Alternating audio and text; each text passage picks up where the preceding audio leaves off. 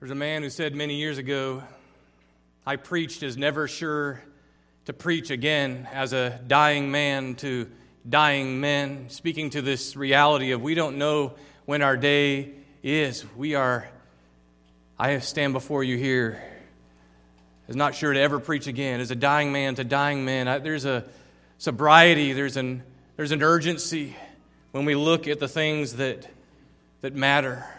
It's important for us to be ready for when our day comes to meet our God. And so I am eager to preach the gospel to you today from Romans chapter 1. If you would turn there. And this message was planned earlier in this week before the events of this week unfolded. But as I reread this passage in my notes here, this is what our brother wanted to share. This is not a coincidence. In God's providence and in our pain and in divine appointments, we need to, we need to hear this message. And I have some words from that our brother actually wrote with his own hand of what he wanted to tell others about his Lord and Savior that I'll read at the end. But Romans chapter 1 talks about the gospel and the righteousness of Christ. And this is our third week in Romans 1. If you've been with us in a series on God's attributes, that means his qualities, his characteristics, and, and understanding this attribute of God's righteousness has changed lives. And it's not an overstatement to say it's changed the course of history. The empire of Rome in the early church would be changed by Understanding this passage in Romans chapter 1, Christianity itself would be reformed by it. And this is a great need for our world. This passage. This passage is talking about our world, and it's, it's talking about God's hope for our world. So look with me at Romans 1, beginning in verse 15. Paul says, I am eager to preach the gospel to you who are also in Rome, for I am not ashamed of the gospel because it, the gospel, is the power of God unto salvation for everyone who believes, to the Jew first and also to the Greek. For in it, this is in the gospel, the righteousness of God is revealed from faith, for faith, as it is written, the righteous shall live by faith. For the wrath of God is revealed from heaven against all ungodliness and unrighteousness of men who by their unrighteousness suppress the truth. And then verse 20 mentions God's attributes. And so we're looking at his attributes. Today we're looking at his righteousness. It's one of the things that defines who God is. He is righteous. And so our, our outline this morning is, is going to start with God is righteous. Second point is we are not. And then the third point is how God saves the unrighteous. So, pretty simple to follow along. God is righteous. We are not. And how it is that we who are unrighteous can be saved by this God. So, we're going to look at the attribute of the righteousness of God in the gospel. Look at verse 17. It says, In it, this is in the gospel from verse 16, in it, in the gospel, the righteousness of God is revealed. So, this is where the righteousness of God is revealed, this attribute of God. And this is for our faith. This is what we live by. And this is also the power of God for the world. Paul was eager to go to Rome with this truth. And I want to start the story I want to start with the story of another man who was eager to go to Rome for another reason. Some 1,500 years after Paul wrote this letter, this was a passage that changed his life and changed the history of Christianity. Young Martin Luther, as a teenager, I believe it was, was terrified of the wrath of God revealed from heaven. He saw God's wrath on display through a thunderstorm. Have you ever seen thunder and lightning? The, the power of that lightning actually struck near him. And in his terror there, he pledged that he would become a monk. That's all he knew to do in, in his day. And as a young man, he had seen a stained glass painting of a frowning Jesus. And he was he was greatly troubled as he saw it was as if Jesus was looking at him with that frown on his face, and that's how he saw the Lord looking at him because of his unrighteous life. And so he, he devoted himself to, to, to a monastery. He was trying to do any and all religious works, any righteous thing that he could do to try to please God, to try to appease God's wrath. He wrote famously If there ever was a monk who could be saved by monkery, it would be me. But he couldn't. He knew his conscience was still troubled. He, he couldn't get peace with God in his heart. He would sometimes spend hours in a confessional booth, confessing his sins from the prior day. Forgive me, Father, for I have sinned, he's saying to this man who, who can't forgive him. But he would, how can you confess something for hours? R.C. Sproul writes about this. What, what would you say?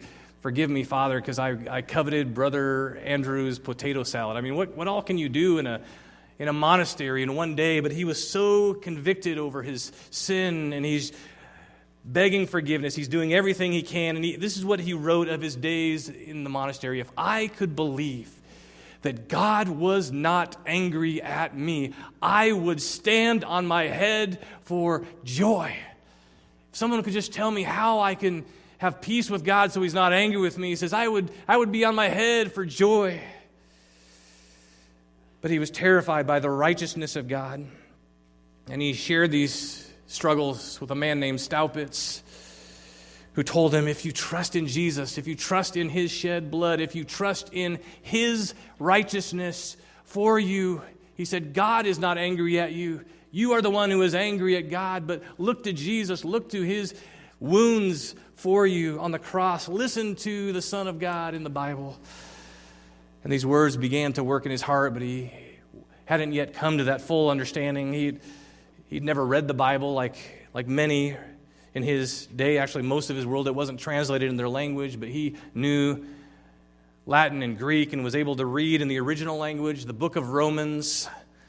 In chapter 1, verse 17, gripped him as he's meditating upon it and, and looking at the words, studying the, the text and the grammar of, of what the righteousness of God is there. And it was sometime between 1510 and 1512 that he was sent on a trip to Rome the very same city that Paul's writing to that he was eager to, to go to in verse 15. But on the way there, he almost died. And, and again, the dread of God came upon him. He, he wasn't ready to meet God if he had died that day, and he dreaded the, the righteous punishment of God on his sins.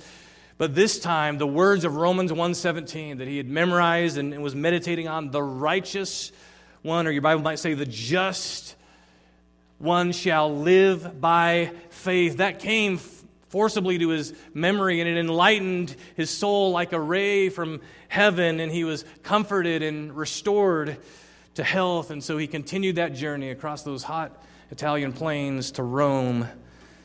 And when he got to Rome, he was appalled as he saw the unrighteousness of men all around there. He thought this would be the, the place where God's righteousness is, but he saw unrighteousness even in the Roman Catholic leaders there in the very sins of verses 21 through 25. He saw immorality, he saw irreverence, he saw idolatry with foolish relics. He saw a works righteousness that was all around him, people trying to work their way to heaven, trying to be a good person. But their unrighteousness was suppressing the truth, just like verse 18. And James Boice tells the story when Luther came to these stone stairs in Rome, there were these, these stairs that, that people would go up on their knees. They would kneel and they would slowly bend over and they would kiss and they would weep over each stair and they would pray for people that they believed were in purgatory and, and, and hoping that through that maybe that would minimize some of the years of suffering to get them to heaven, and he's ascending the staircase, and he just begins thinking as he's going up those stairs, these words keep echoing in his head The righteous one shall live by faith. The righteous one shall live by faith. And as he gets to the very top of that, he's realizing, I'm not living by faith, I'm living by by fear. And he began to understand, even as he looked around at the top of those stairs, at the city around him, the, the darkness, and that this verse right here, the righteous one shall live by faith, what that means actually changed everything for him. And it became this verse the foundation of his life and his doctrine and his willingness to stand against all who believed otherwise. This is what one historian wrote when Luther rose from his knees on that staircase in agitation and amazement at those words that Paul had addressed 15 centuries before to that very same metropolis of Rome. This historian says, when Luther rose, truth also rose with him. And this is what he wrote about how he had come to understand verse 17. This was years later. He says, Up until then, a single word stood in my way. He says, I hated that word, righteousness of God. He says, I, I hated it that God is righteous and punishes the unrighteous sinner. He says, but, but I wanted to understand what Paul meant. He says, I beat importunately at, at Paul. He's at the text. He's demanding, what does Paul want in this text? And then he says, At last, by the mercy of God, meditating day and night, I gave heed to the context of the words in verse 17. Namely, in it, in the gospel, the righteousness of God is revealed as it is written he who through faith, this is how we understood it now, he who through faith is righteous shall live. It's a righteousness that comes through faith, and it's the person who through faith is righteous who now lives by faith. But it's all of faith, it's not of works. And he says, I began to understand that the righteousness of God is that by which the righteous person lives by a gift of God namely by faith. And this is the meaning. The righteousness of God is revealed by the gospel. It's this gospel through which the merciful God justifies us. That means declares us righteous by faith. He says, Here I felt that I was altogether born again and that I had entered paradise through open gates. He says, Righteousness, that word that he hated before, became my sweetest word of love. That place, he says, in Paul was for me truly the gate of paradise. And I pray as we look at this passage, that word, righteousness, and what it means will become a sweetest word to you. It will become a, a word that we love not just as one of those big words that they talk about at church, but as a, the treasure of our soul that we love. And, and if you're here today and you're, you're one of those who thinks your works, your good works can, can save you, this is, a, this is a, a truth that can swing open the, the door to paradise today for you. Because if you're made right with God, righteous by faith, if you can believe that God is not angry at you and you have peace with Him through His Son because you've repented and trusted Him, this is a, a, a truth that can make you stand on your head for joy. this is a truth that made the reformers able to stand against the world and to, to even turn it upside down. Righteousness, God's righteousness, is a sweetest word. And Jesus said, We're to seek first his kingdom and his what? His righteousness. We're to seek that above all, his righteousness. It's not our own. He says, Blessed are those who hunger and thirst for what? For righteousness. When you, you recognize you need this righteousness, you hunger and you thirst for it, there is blessing that comes. You will be satisfied. But when you seek it in anywhere else, there's not going to be that satisfaction for your soul. We need to seek first his righteousness. So God is righteous. That's point number one. But what does that mean to say God is righteous? We could use other words. God is just. That's where justice comes from. He is upright. The rightness, everything that's right about God is, is contained in this word. We can say, whatever my God does is right.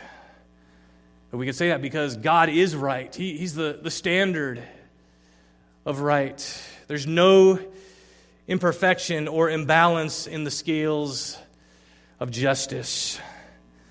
He is not unfair in judging us. God is right, but even as we hear that, we, we think, well, there's a lot that's not right in this world. And that's true. There's a lot that is not right in our world that sinners choose, and that's a tension that we need to come back to. Scripture tells us God is not the author of evil. And in fact, his righteousness means that he is going to deal with evil. And we see that in the world, but we need to start by seeing that that's a problem for us because we fall short of his righteousness. But here's how Wayne Grudem describes it God's righteousness means that God always acts in accordance with what is right and is himself the final standard of what is right. John Frame's Doctrine of God calls righteousness his perfect internal standard of right. This is what is stirred up in God when things that are not right are here going on in this world. And, so it's translated righteous or just. And what we need to understand is righteousness is an attribute of God, but it's also an activity of God in salvation. So it's an attribute about who God is, but righteousness is also used of an activity of God in saving us who are unrighteous. He judges by righteous justice, and he saves by his righteousness in Christ. And so verse 20 mentions God's attributes, but there's many places that talk about this attribute of righteousness. Maybe a one of the best is Deuteronomy 32, verse 4. Says, His work is perfect, all his ways are just, a God of faithfulness and without injustice, righteous and upright is he. This is the God who sees this world where so much is going contrary to that.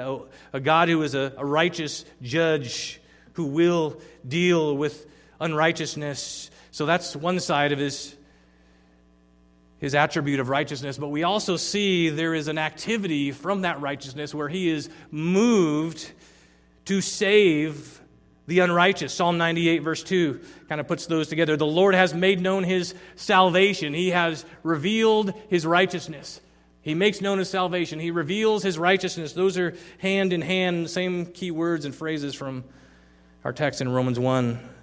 16 and 17. Here's what God says in Isaiah Listen to me, you stubborn hearted. So, listen, if you are stubborn in your sin and in your heart, you who are far from righteousness, God says, I am bringing my righteousness near. And my salvation will not be delayed. He says, I will grant my salvation. It's a gift, it's something He grants with His righteousness to save. He says, My righteousness draws near speedily. My salvation is on the way. He says that to all who will trust and hope in the Lord.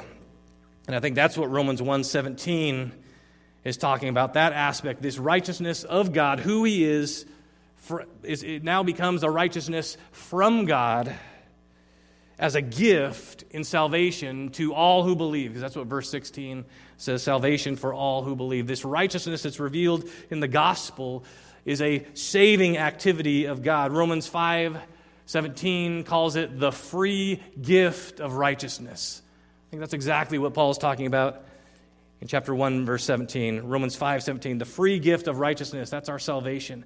God is righteous, and God gives righteousness that we're to live by in chapter 1, verse 17. But the problem is, men don't live by it. And men reject his gifts and reject his goodness. And so, verse 18 says, For the wrath of God is revealed from heaven against all ungodliness and unrighteousness of man. There's unrighteousness of man who, by their unrighteousness, suppress the truth. Unrighteous is, of course, the opposite of righteous, and in their unrighteousness, they are suppressing the truth, and God's wrath is revealed. And so that takes us from point number one God is righteous to number two, we're not righteous. We're not righteous. And this is a problem not just for our world, this is a problem for all humanity, as Paul is going to say, because God is a righteous judge. He must punish violations of his law. And look at verse 29. Some of those violations, they were filled with all manner of unrighteousness there it is again evil, covetousness, malice. They are full of envy, murder, strife, deceit. And by the way, this isn't like one person does all of this. This is what humanity is like. But just because you didn't commit murder doesn't mean you didn't envy or have strife or deceit, maliciousness. They are gossips, end of verse 29, slanderers, haters of God, insolent, haughty, boastful, inventors of evil, disobedient to parents, foolish, faithless, heartless, and ruthless. This has been called the Romans road in the wrong direction. This is a road that is leading downward, and the, the sign over this highway, if you will, is the word unrighteousness. This is where it starts. All manner of unrighteousness is the first phrase, and then everything else flows through that and drives through unrighteousness. And verse 32 says that sinners know God's righteous decree. They, they know it's written on their hearts. They know right and wrong. Even if they don't know everything in the Bible, there, there's a conscience that even societies all around the world have this. They see God in creation, but they also see what's right and wrong in their conscience, and they know that judgment is coming. And we just need to know we're all in this list. Anytime we covet, anytime we envy, wish we had it better, what others have, anytime we're in strife, anytime we talk about people behind their back, anytime we think of ourselves more highly than we ought, we're guilty. And we don't have time to look in detail at all these terms, but all you have to do is just look, look around you. Look at the political discourse. Look at the social media today. Look at the look at your own heart. You'll you'll see different phrases from these verses. We can also see in the writing and the unraveling of society all around us, we can see exactly the last two years, verses 29 through 31. We can see the dismantling of the family and the fabric of society, as it mentions disobedience to parents. It talked about the breakup of, of marriage earlier through immorality. This also speaks, this passage, to the sanctity of life that we remember on this Sunday, even in verse 31. That word heartless means literally without the natural affection. It can be used of a father who abandons his family or the mother who aborts her baby contrary to the way they're naturally wired. The, the word murder in verse 29 and deceit can speak to those who deceive mothers against parenthood and, and plan to take innocent lives, inventing even evil we see that around us, new ways of evil all around us. Chapter 3 talks about those quick to shed innocent blood, and, and that's often what happens is they suppress the truth. There, there's a, a quickness to shed the innocent blood. Proverbs 14:34 says, "Righteousness exalts a nation." But sin is a reproach on any people. So, righteousness, God's righteousness, when that's followed, that actually lifts up a nation, but, but sin is a reproach on any people. Proverbs 31, verse 8. We're familiar with the Proverbs 31 woman, but right before that, Proverbs 31 8 says, Open your mouth in the cause of all who are appointed to die. Open your mouth, judge righteously Another translation says, Speak up for those who cannot speak for themselves, for those being crushed, the helpless. Righteousness calls us to, to speak up for the unborn and to, and to uh, against the unjust crushing of the helpless. Isaiah 13 talks about how God's wrath comes on those who have no pity for the fruit of the womb. It's Isaiah 13, 18. Or have no compassion on the fruit of the womb. That's the life of the womb. Jeremiah 22, 3. Thus says the Lord, do justice and righteousness and deliver from the hand of the oppressor. Do no wrong or violence, nor shed innocent blood in this place. We need to pray. We need to pray as, as we already did today, pray for our land. Continue to pray for us to have a a part in God working in our land and that God's hand might even turn the laws of this land this year and, and turn hearts back to God's righteous care for all of life. Though we can see this starts actually farther back in verse 24 through 27 with a sexual revolution and then the redefinition of marriage and morality and male and female, gender and sexuality. Verse 22 says, professing to be wise, they became fools. There's people today who are professing to be woke who have become fools, who are all talking about the injustice of others but are not seeing their own unrighteousness. But that can be us too. We can be blind to this. In fact, this is all of us. If you look at chapter 3, verse 10, chapter 3, verse 10, as it is written, this is from the Old Testament. None is righteous, no, not one. There is no one righteous. This is in our natural state. There's not one. No one, verse 11, understands. No one seeks for God. This is talking about the unsaved. All have turned aside. Together they have become worthless. No one does good, not even one. And, and then he's going to give another catalog of, of sin but it all starts with unrighteousness. That's the problem. We're not righteous. There's not a one of us that by God's standard of righteousness can be said to be righteous on his own merits, even with all the good things he tries to do. We're not righteous by nature. And left to ourselves, none of us really understand fully. None of us seek God. None of us do good by God's righteous definition and standard. In other words, we don't do the right thing for the right reason with the right motivation, which is to bring glory to God. By God's common grace, people do good things, but it's not the right thing for the right reason with the right heart to glorify God from a heart of faith. So we're unrighteous before a just judge.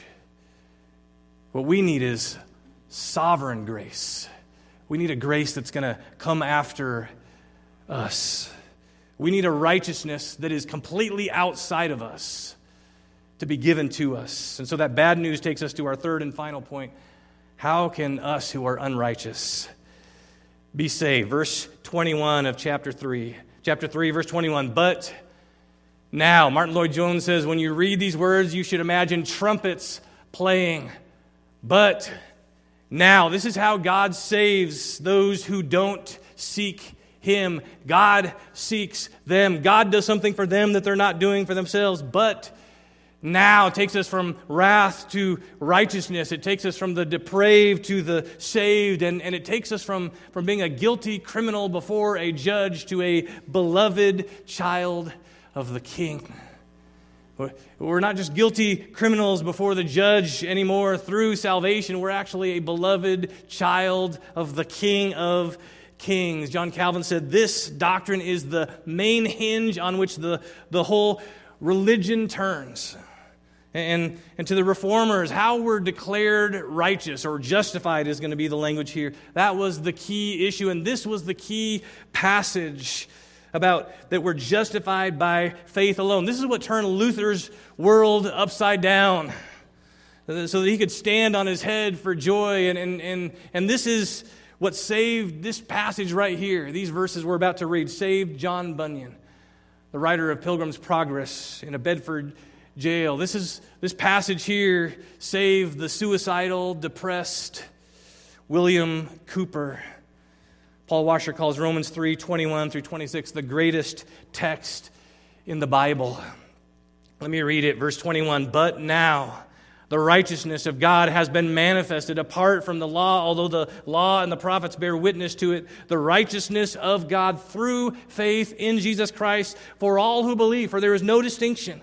For all have sinned and fall short of the glory of God and are, this is now all believers, are justified, that means declared righteous by his grace as a gift through the redemption that is in Christ Jesus, whom God put forward as a propitiation.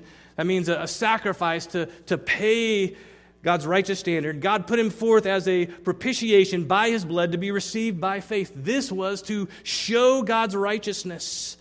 Because in his divine forbearance, he had passed over former sins. It was to show his righteousness at the present time so that God might be just That means righteous, and the justifier, the one who declares righteous, the one who has faith in Jesus. How can God be a righteous judge and declare us who are guilty lawbreakers? How can He declare us to be righteous? Because that's what justify means to, to declare us to be righteous. We're not righteous.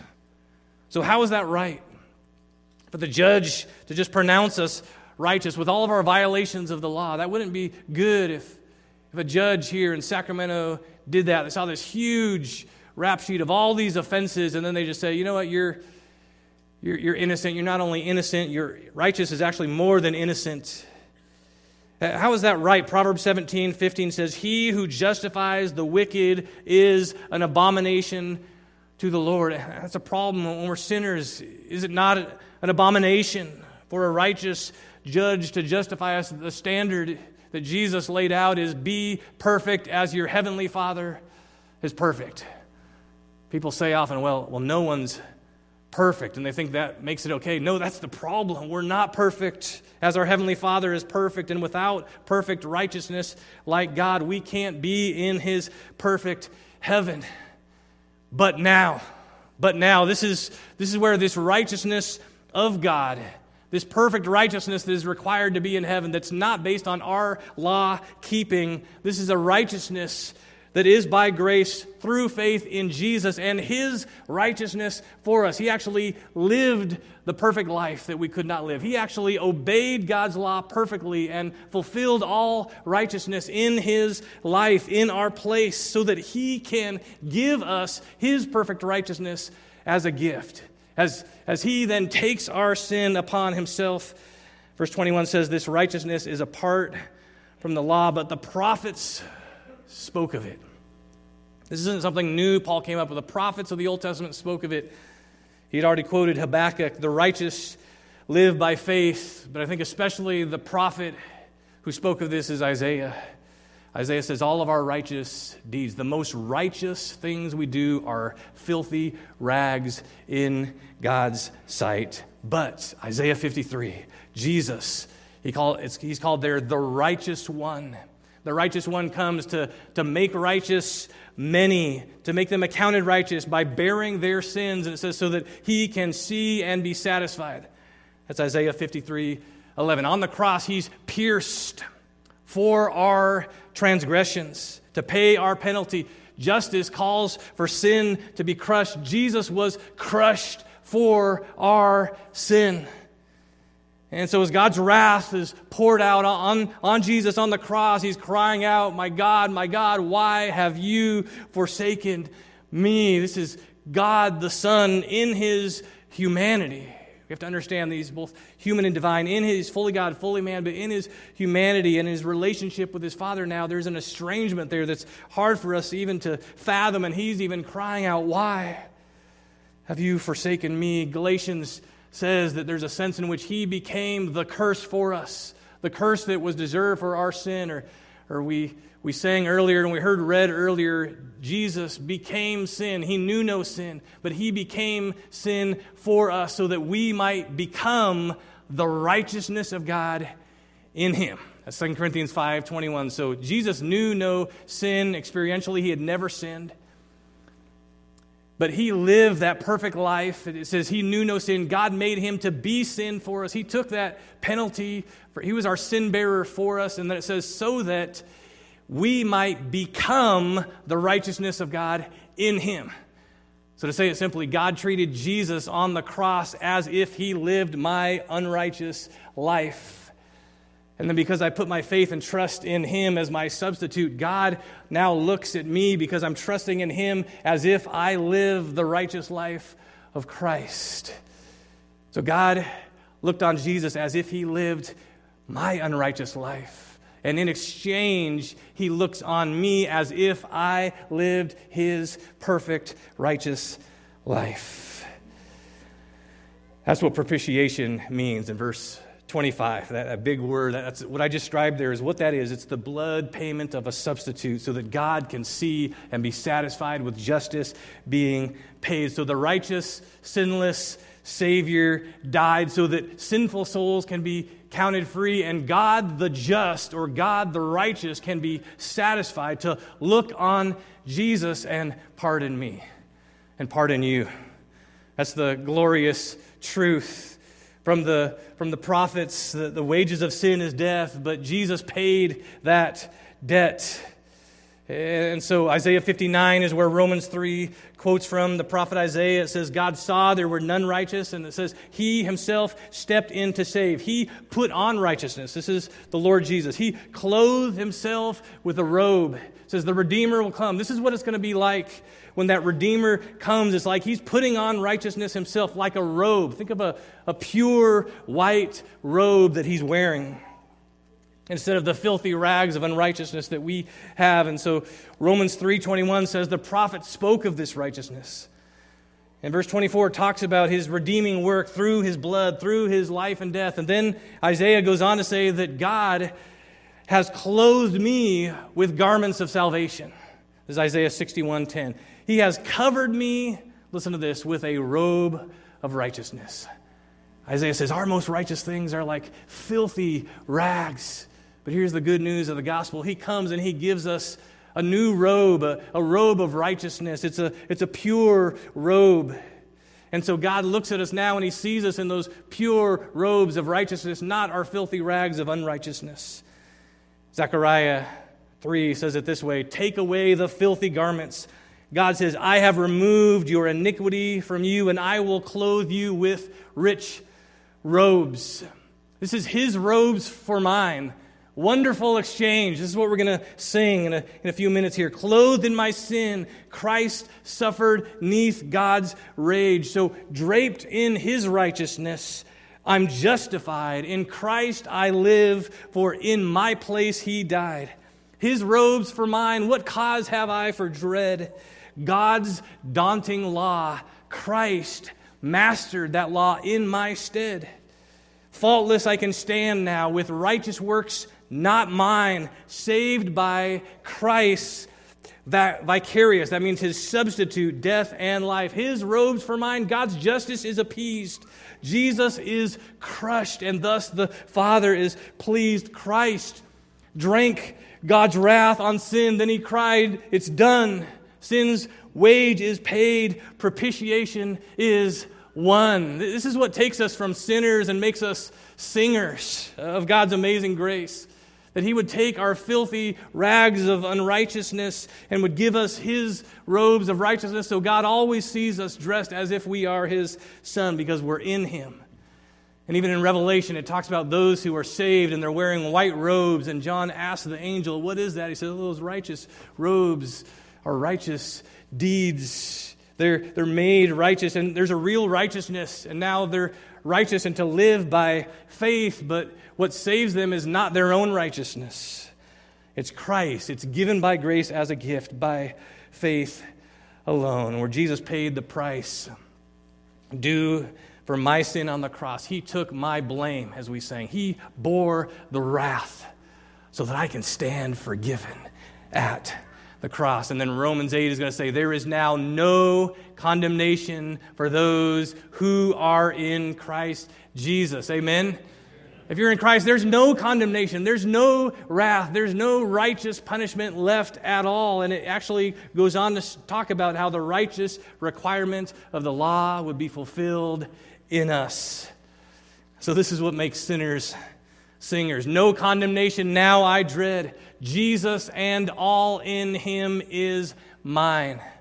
I'm clothed in righteousness divine because in my place condemned he stood. And then he sealed my pardon with his blood. Hallelujah. What a Savior. And so if, if you struggle, maybe you struggle in people pleasing or just thinking about your how your performance falls short and how God thinks of you or how others think of you. This truth reminds us that the way that we are pleasing and always pleasing as believers in God's sight is never based on our performance. It's based on the performance of Jesus Christ for us. That's what he sees as he sees us covered in his righteousness, so that on our worst days, Jerry Bridges says, On our worst days, we are never beyond the reach of His grace. And on our best days, we are never beyond the need of His grace. On our worst days, we're never beyond the reach of His grace. But on our best days, also, we're never beyond the need of His grace. It's all of grace from start to finish. And so look at Romans 5, and I want to just wrap up with how Paul applies this. He says in Romans 5, verse 1 Therefore, having been justified by faith, we have peace with God through our Lord Jesus Christ, through whom we also have access by faith into this grace in which we stand, and we rejoice in hope. So, this is where peace comes from. The world can't give it to us. But there's hope that we can have, even as verse 3 talks about tribulations, trials, heavy, weighty things in our lives where we lack peace, we have anxiety, we struggle, we can go into depression. But then there's this peace that he talks about here. It's a peace that transcends all understanding. And it's based on the peace that is made with us through Christ and the grace that we stand in. This should give us hope in any situation. As verse 5 says, hope that will not put us to shame because God's love has been poured out through our heart. So we can have this hope that's not dependent on circumstances, even when we're weak, when we're helpless. We're reminded here in verse 8 and it was actually in verse 6 while we were still weak, while we were helpless, that's when Christ died for the ungodly. That's exactly where he meets us in his grace. And we have this promise that was read earlier, 1 John 1 9. If we confess our sins, he is faithful and just, righteous. Same word we've been looking at here. He is faithful and righteous to forgive us our sins and to cleanse us from all unrighteousness. So we confess our sins, we come to Him, and then it says, If anyone sins, we have an advocate with the Father, Jesus Christ the righteous. When we do sin, when we continue to fail and fall short, we can come to Him. And look with me at Romans 8. In verse 30, as he mentions those whom he pre, he's going to use this word justified again declared righteous. Those whom he predestined he also called romans 8.30 those whom he called he also justified. Those whom he justified he also glorified. In other words those who are saved in this way those are the ones who are glorified in heaven someday in glory. But what's the application of, of that as he brings it up again? Verse 31 what then shall we say to these things? If god is for us who can be against us if you're justified, who can be against you if God is for you? Verse 32 He who did not spare his own son, but gave him up for us all, how will he not also with him graciously give us all things? All things we need.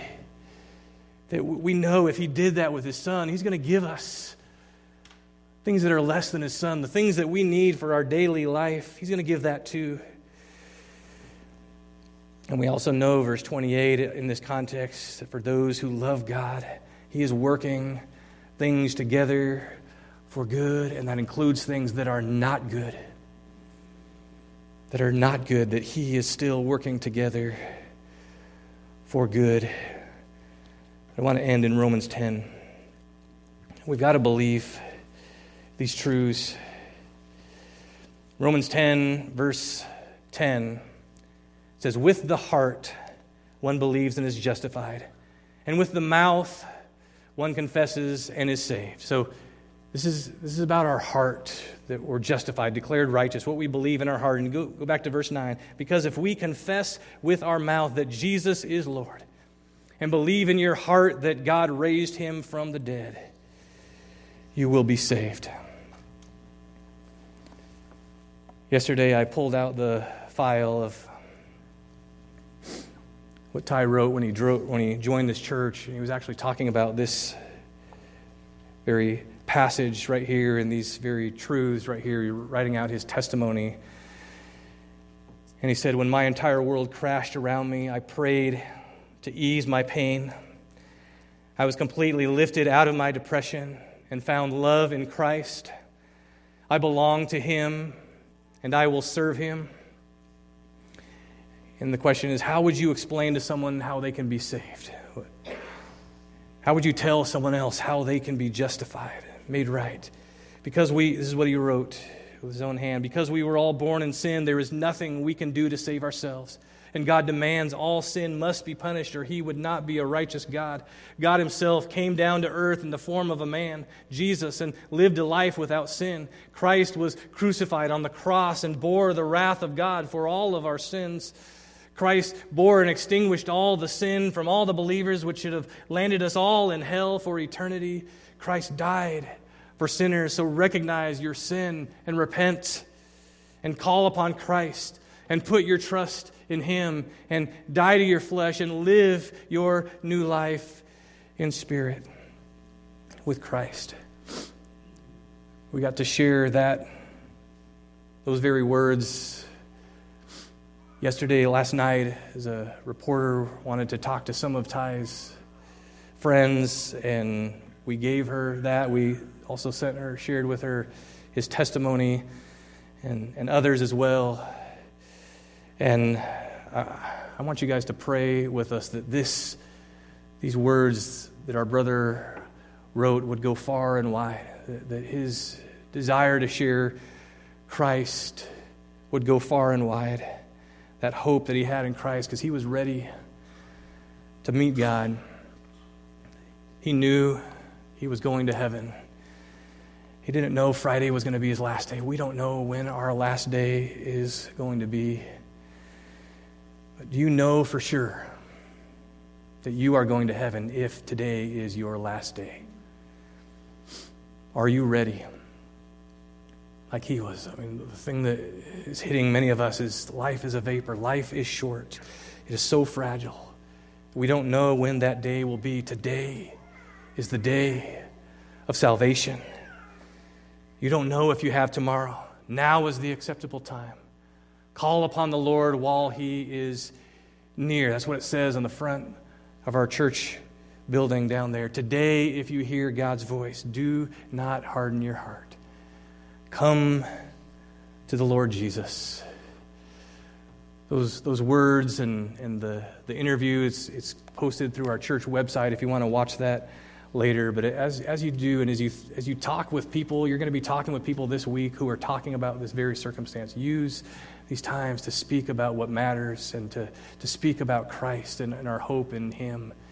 And let's continue to pray for His comfort and His hope to be at work. Amen. Amen. Let me pray now. Our great God, we ask that you would continue to be at work. Lord, that you would bring good out of what is not good. That you would, your grace would be on display to many who would not hear it otherwise. We pray these things in your name. Amen.